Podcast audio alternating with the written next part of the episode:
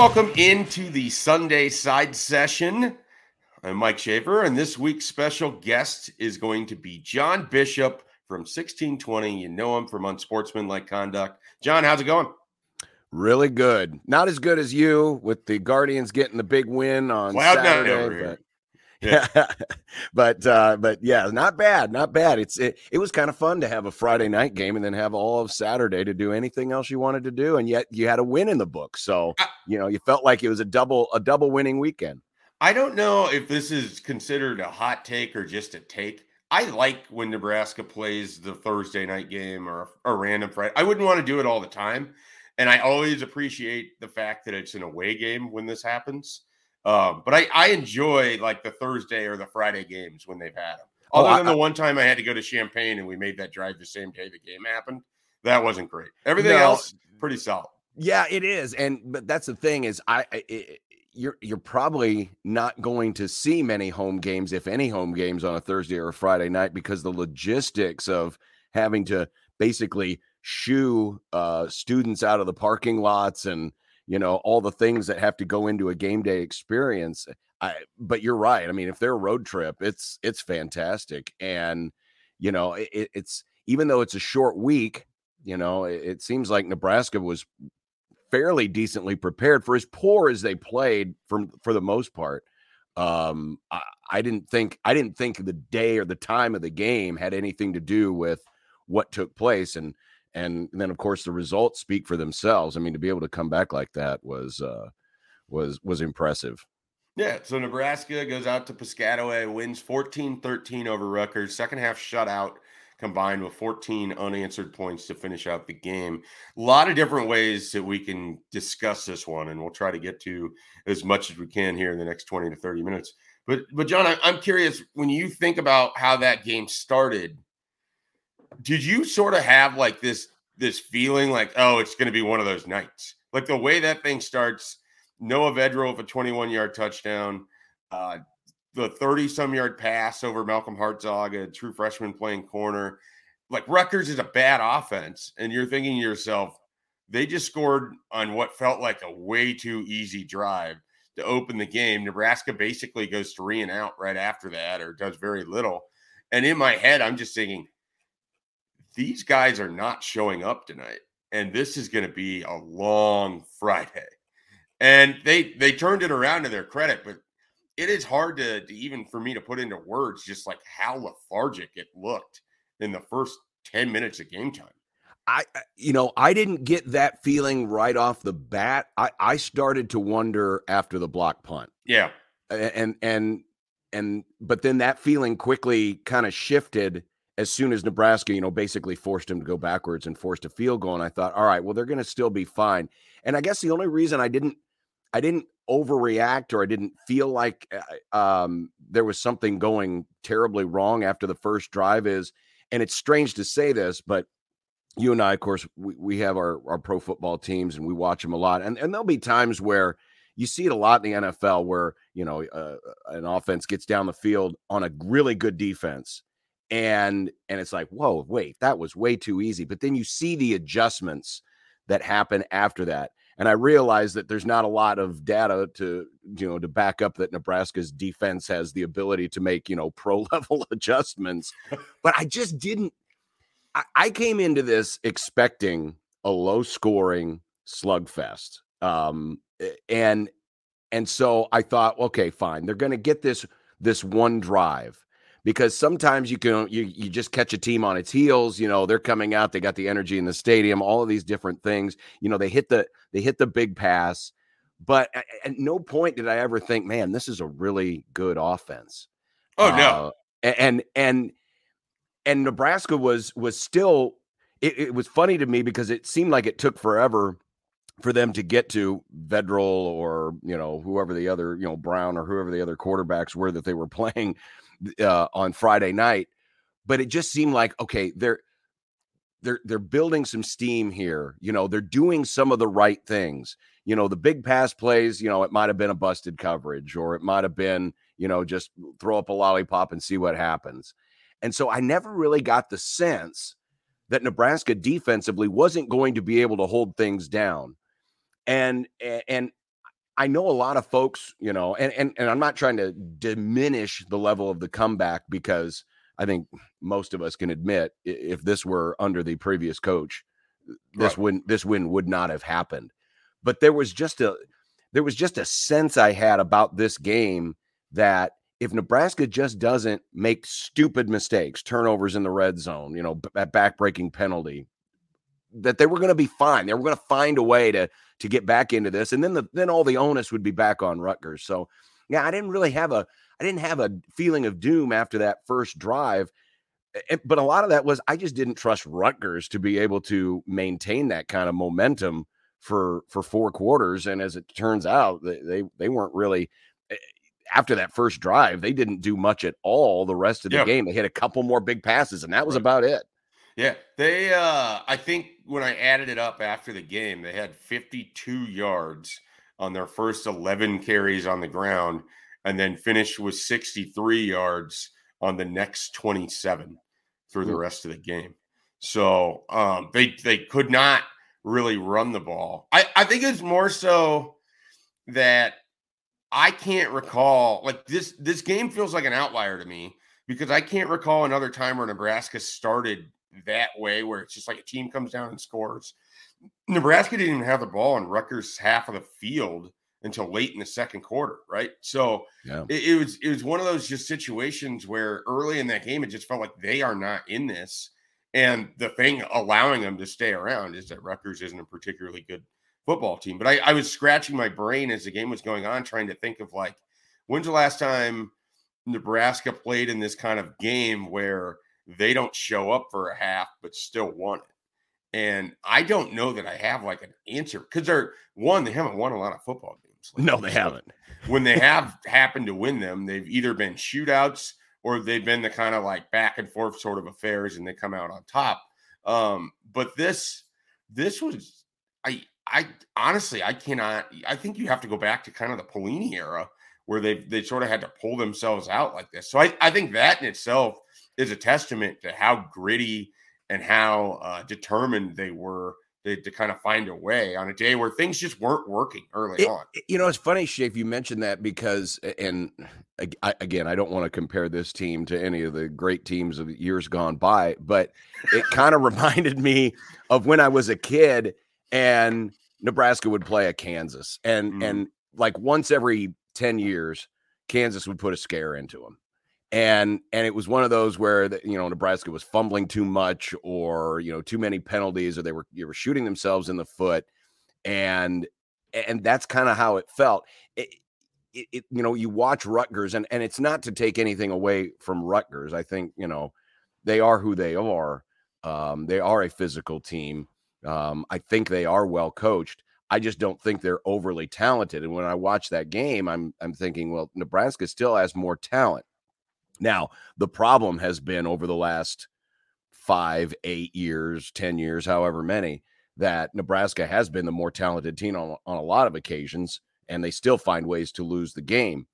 Um, but you know, as you watched it, you're like, okay, if they just they just stay within themselves, they're going to be able to, you know, stabilize and and just if they can stay in it, somebody might be able to make a play. And honestly, I thought the defense would make a play. And sure enough, you get the interception early in the fourth quarter, and and that was the spark that you know that um, that that led to the game-winning touchdown. It, it was it was so. Uh, eh, this is why it's it's it's encouraging to me, and I don't want to make it sound like Rutgers is this great accomplishment because Nebraska can't play this way against Purdue, Sure. Illinois, Michigan, Iowa, you know, the rest of the teams on the schedule and expect to win. And I think Mickey Joseph knows that. I think everybody in that program knows it. But to be able to do just enough to to win a game like this, I mean, they rush for two and a half yards a carry. You know, they average less than than five yards a play. I did some numbers on it, Shafe, and because I, you know, I keep track of all this stuff. Um, you know, Nebraska, Nebraska's only had five other streaks since 2004 where they've gone at least three straight games going under five yards of play. And this is one of them. But the difference is all of those other times where Nebraska had streaks of three or four or five games in a row where they were under five yards of play, they had losing records with the exception of 2005.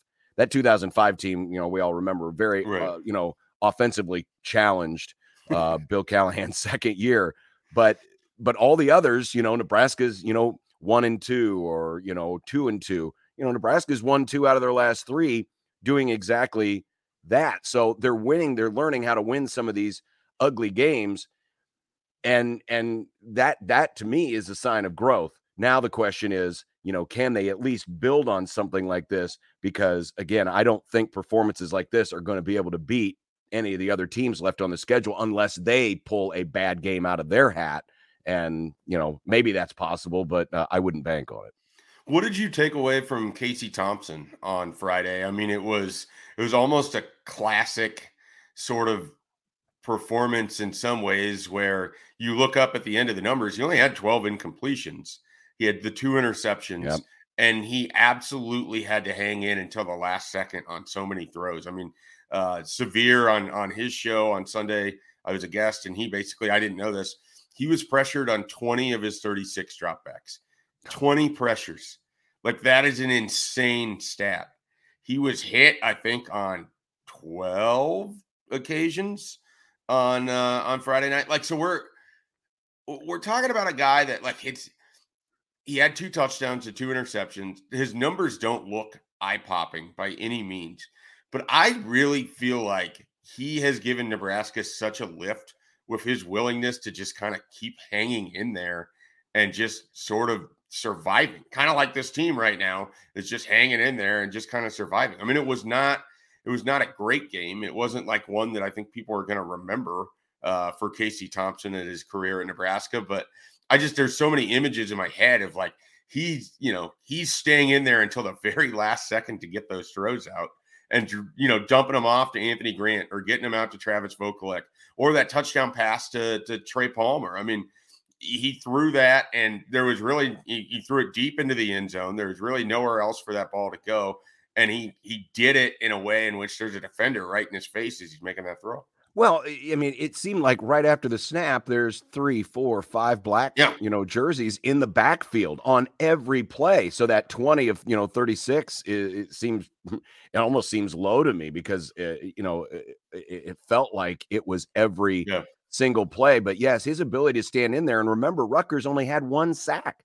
That, right. So the, so the whole game with all that pressure, and they only get to him once, and I think that was, I think that was in the fourth quarter, or it was in the second half. Yep. And and you know, we I don't know if we give him enough credit for his his mobility. You know, all the talk before the season was, you know, well, he's not going to be Adrian. You know, he's not going to run the ball. Uh, this is going to be a drop back, you know, throwing game but we didn't give him enough credit for the ability for him to, you know, escape the pocket, you know, keep his feet, set his eyes, you know, not lose track of his receivers. So to go 24 of 37 um, with all of that pressure, uh, and and I give credit to you know to to Mark Whipple for you know having some design in the offense where you know we saw the backs used in the passing game quite a bit. Now a lot of it was you know uh, quick dump offs because you had no other choice.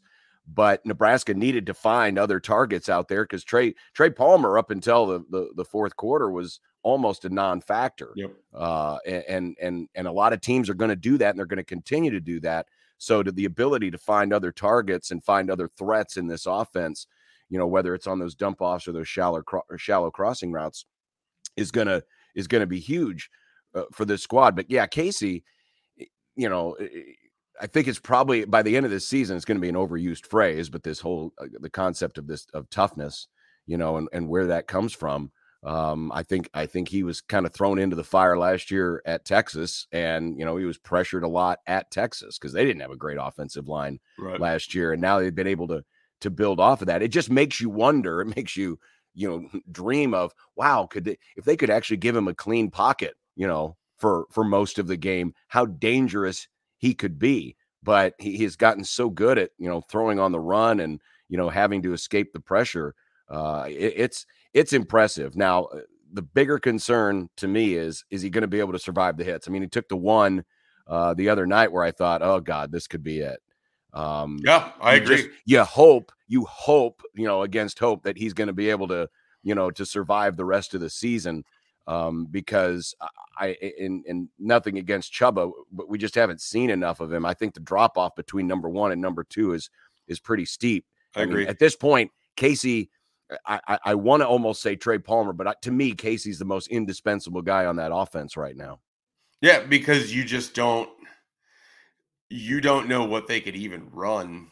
Yeah, it's almost to the point and this is bad because we haven't seen enough of Chubba to really say this. It's almost to the point where I would feel more comfortable putting Logan Smothers in and just have a throw it the kitchen sink at him type offense. Right. Because you don't have a whole lot else that you can rely on. I let me ask you this. So Trey Palmer, far and away Nebraska's best wide receiver. Who's Nebraska's second best pass catcher right now? Do they have one?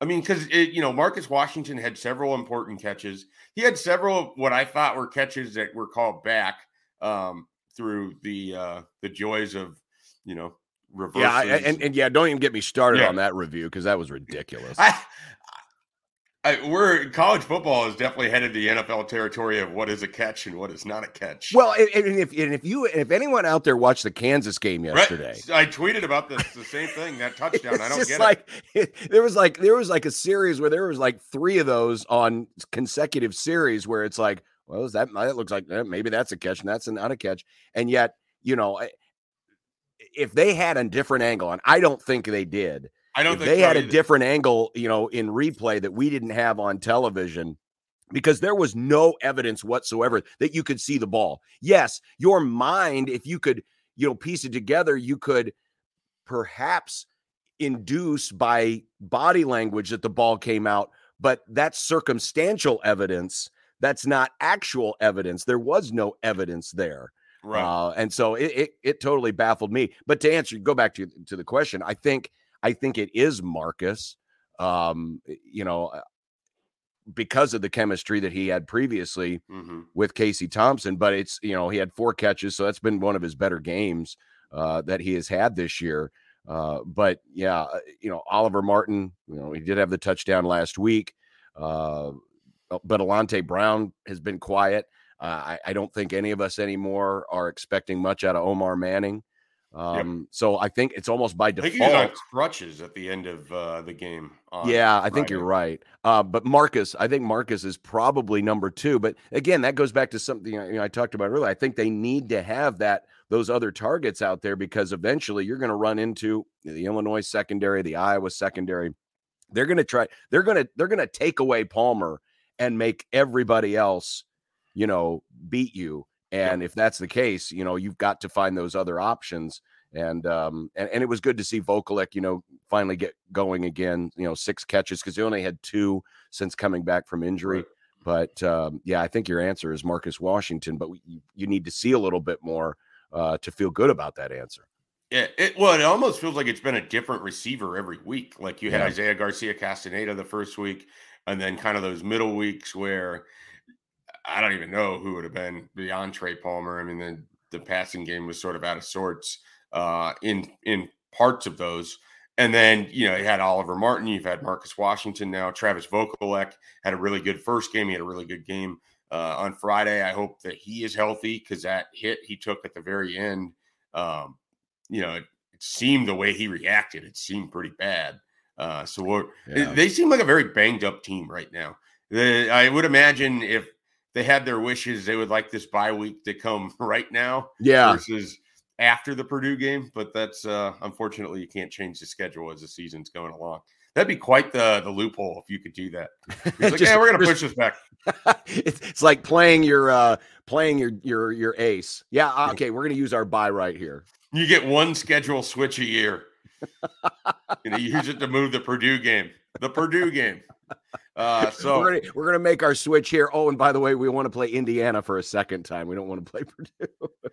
Do you with with Nebraska's defense? I I've been making this case for the last week or so, and I, I don't want it to sound like I'm trying to take anything away from Bill Bush because I think he's done a very good job. But a lot of it to me is they just have guys that are playing to the level that you expect them to play at. And I thought we saw it again with Garrett Nelson, who maybe had his best game of the season, uh, coming off of what had been his best game of the season against Indiana. He had 11 tackles, um, two tackles for a loss, one and a half sacks. uh, just seemed to be playing kind of what you expect from Garrett Nelson, like hair on fire football. Did we maybe, and this is specifically with Garrett Nelson, did we underestimate the difficulty of switching to that down defensive lineman position for him from the outside linebacker spot? Because it felt like it's it's kind of taken about four weeks for him to sort of unearth this ability or four games. No, I think that's a great point, Shafe, because you know, we, we just assume, hey, just pin your ears back, rush the quarterback. Right. But you know, when you're doing it from a two point position versus a three point position, it can be different. Also, you know, you might be, you know, there might be folks swinging extra defenders over to, you know, chip you, or and, and those are things you have to get used to. Uh, so I I think I think there's a good point to that that you know Garrett is is finally coming to his own. And what what to me is as encouraging as anything, I had my doubts if after the coaching change, if Garrett Nelson was going to be as effective, you know, just based on you know some mm-hmm. of the set some of the things he had said, and it seemed like he and Frost were, you know, kind of um, you know, joined at the hip in a way. Um, you know, we know he was Frost, one of Frost's very favorite players and I want I wondered, you know, if if mentally he was going to be okay, but you know, he came out in the Oklahoma game and granted no one played well in the Oklahoma game. But since then he's responded beautifully. Um, mm-hmm. and I think you're right. I think he's put together his his two best games back to back. And you know, as much as we wondered aloud about my god you know why can't nebraska you know keep rutgers out of their backfield I thought Nebraska did a really good job of putting pressure on Rutgers, you know, in those situations where they needed it. Sure, they complete, completed some long passes, but you know, at the end of the day, what were they like? Uh, something like uh, yeah, twelve out of thirty. I mean, yep. it was pretty much. You're going to take you know, that every time. Yeah, their their offense was pretty much, hey, let's just throw one up deep yep. and see what happens. And and that's where they got you know the lion's share of of their big yards on those completions. But you know, defensively, especially with some of the personnel changes, obviously Hartzog getting picked on early, which we expected to see. Um, that's another situation where if you face a better team, and right now, you know, Michigan will, will will give them problems. I'm not sure about Minnesota right now, you know, based on the fact that they don't have Autman-Bell. But there's not a lot of great offenses or right. passing offenses left. So I think this will kind of help Malcolm Hartzog um, you know, continue to get his his feet wet. But uh, you know, I agree with you. A lot of credit's going to go to Bill Bush, and it makes sense because the changes, you know, the, the the improvement has happened there. But some of it too has just been getting these guys to relax and to kind of settle into their their new roles, and and it's starting it's starting to work. And you know, it goes back to what Bush said. It's about getting in proper alignment. You know, I, I, bet if we go back and turn on the film from the first three games, you know, you'll see a lot of the busted plays where, well, you know, this guy's shading in the wrong spot, or, you know, this person's out of position over here. They're winning half the battle. Now it's just a matter of, okay, are they more talented than us? Or can their guy, their playmaker, make a play better than our defender can defend him? Versus, hey, this dude's out of position. So just getting that down, I think, has been critical. And in all of this success, and we'll see it where it goes from here. But it's been a it's been a, a pleasure to watch because I thought this defense had some potential yep. uh, coming into the season to to to show this. I wasn't expecting them to be world beaters, and and they still don't get to the quarterback maybe as much as we thought, but they did end up with three sacks the other night, so that that that is definitely a start.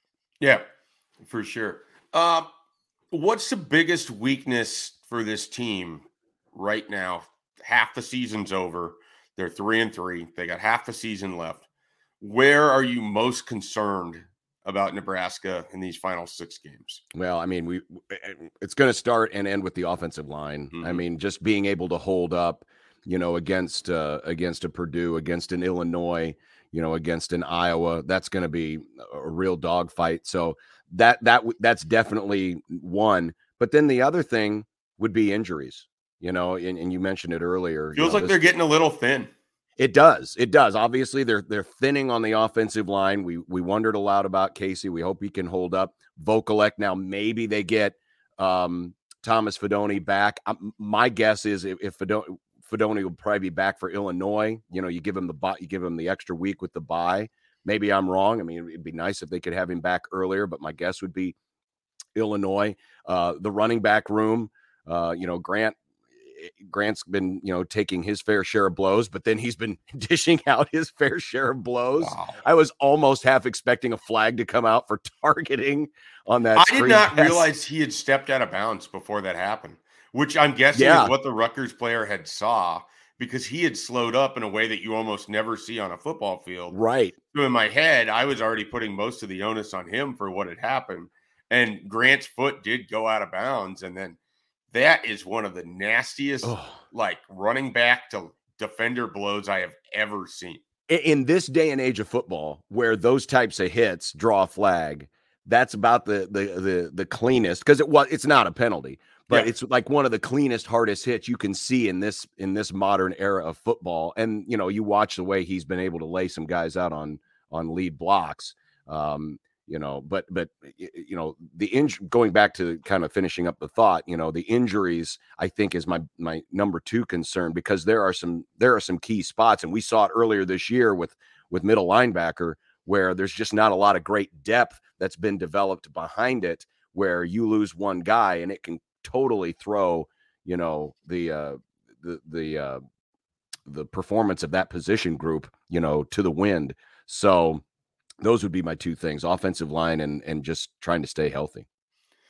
I i feel like we we got to bring this up and and this is going to be the really kind of the topic of conversation i suspect all week leading into this purdue game. How do you feel like mickey joseph has done through three games? Obviously nebraska's two and one. The the biggest plus I think in his favor, in my mind, of what I've seen, it feels like this coaching staff has done a better job in the last two weeks than they did in the previous five years at making adjustments in games.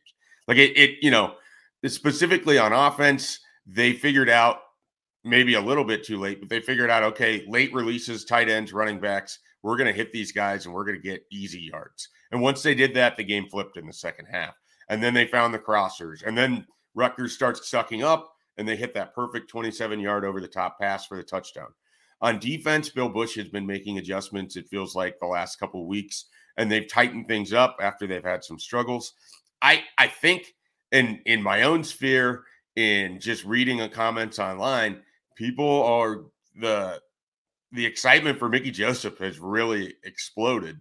So I, am curious where you sort of see things at because obviously we're only three games in. There's still six more to go. A lot still is going to be written on this season and said and everything else. But the fervor for Mickey Joseph is. Do you think this might be the fever pitch of it? Could it, or if they win next week, are we really going to get it? I think, yeah, yeah. I think yeah. if they win next week, because then you get the bye week, so it's two weeks of it, right? Yeah. And and meanwhile, and I know people like to overreact to every single result. You know, all of a sudden Matt Campbell he's off everyone's list because they've lost three straight, and you know this coach isn't one loss, so he's off. And it's it's funny. It's kind of funny to watch. You know the the reaction in the moment where you know when you're hiring a head coach, you're looking at the big picture. You're not looking at a week to week to week result. But you know, with Mickey, I think the the the number one thing that he has done is, and I'll give I'll give our our, our friend Connor Happer uh, credit because I heard him talk about this on Friday night.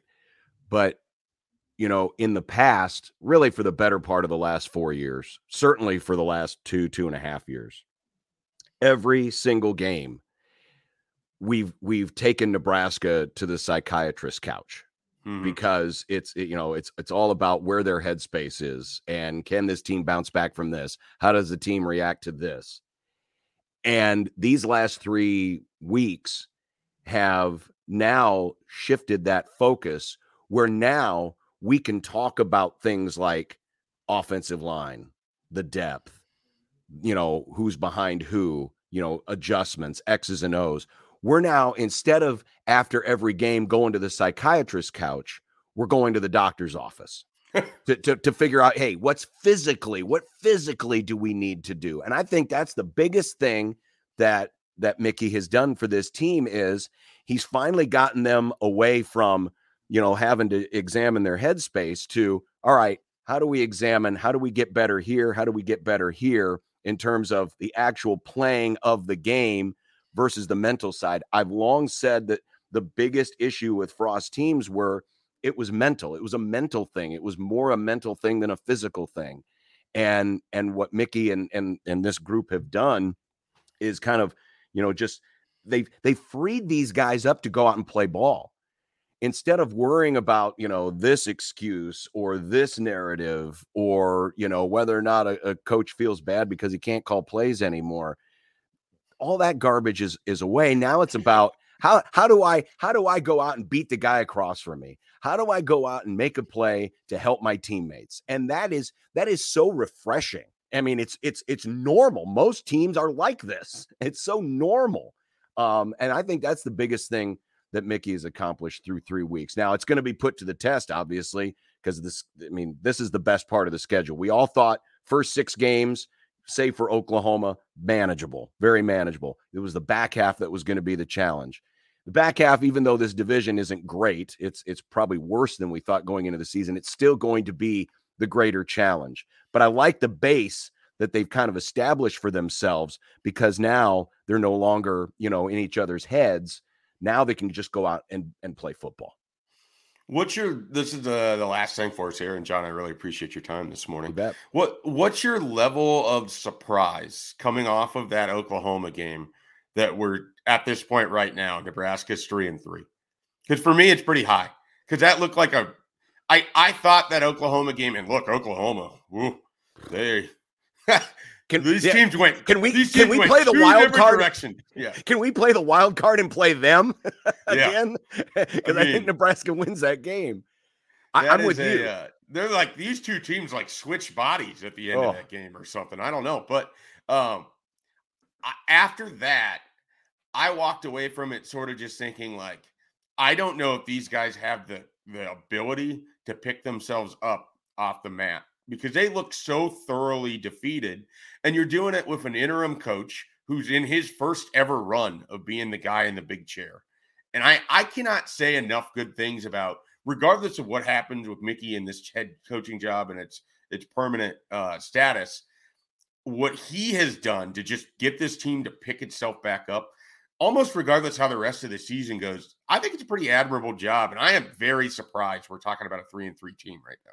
I, I am. I, I am. I, I thought that I thought they would they had a shot maybe at getting one of these two, but I mean in the yeah. immediacy in the I thought they'd split them.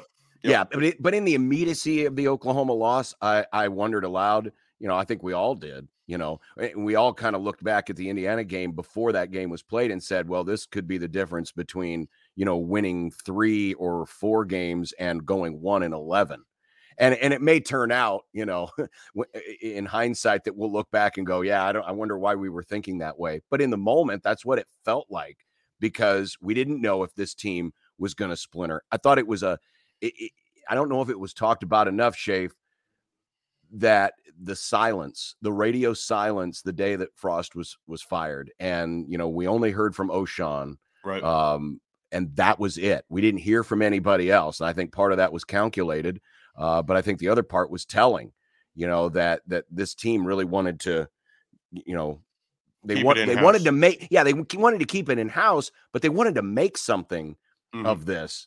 Um, and and and I think we need to give some credit too. I know Mickey and and and Bill Busch and you know how the coaches have responded have been admirable, but I think most of the credit goes to the players they could have checked out in many other circumstances. I mean, we could have heard we could have heard of transfers, we could have heard of people leaving, and yet we haven't heard a peep about any of that. Now, in this day and age of college football, you know, we're going to have transfers. We're always mm-hmm. going to have transfers, but this thing could have really fractured, and it didn't. Um, so eh, I am I am surprised. We're talking about you know Nebraska, Illinois, and Purdue being tied at the top of the division at two and one. Is it going to end that way? Probably not, but they've given themselves a fighting chance and they've at least put themselves in the conversation of a very flawed division. And that is a very noteworthy achievement. This will be a huge challenge this week at Purdue, a place where Nebraska's never really played well anyway. Mm-hmm. This will be a unique challenge. But, you know, going back to what you had mentioned earlier, if they somehow find a way to win at West Lafayette, the next two weeks, they they they may have to you know pull out the big red express and take Mickey Joseph around the state because people are going to be wanting to hold parades for him from here to Broken Bow to to, to Chadron. Uh, get him out to Mitchell. Mickey and Mitchell. Mickey and Mitchell. that's uh, that's what the people want. John, appreciate your time here this morning. Great conversation. Uh, everyone can hear you weekday afternoons from two to six with your uh, your partner Josh Peterson, who's off running somewhere right now because that's just what he does. I, I believe he's actually in his marathon right at this. Moment. He is. He I, I haven't I haven't looked at his bib or anything like that, his bib number yet, but uh, yep. he he should be he should be within you know a few minutes of finishing. So uh, yeah, he'll be back uh, on Wednesday. I'll I'll be sure to to make sure that I send him a link so he can listen to this because I know that's what he's going to want to do immediately upon finishing the race. So well, I mean, if he didn't download enough podcasts because that's all he listens to when he runs, he, he might he might want to download this one for the last you know thirty five minutes. Uh, how do you feel about his 1.3 speed or whatever it is? Is it like 1.5, 2.0? I don't know.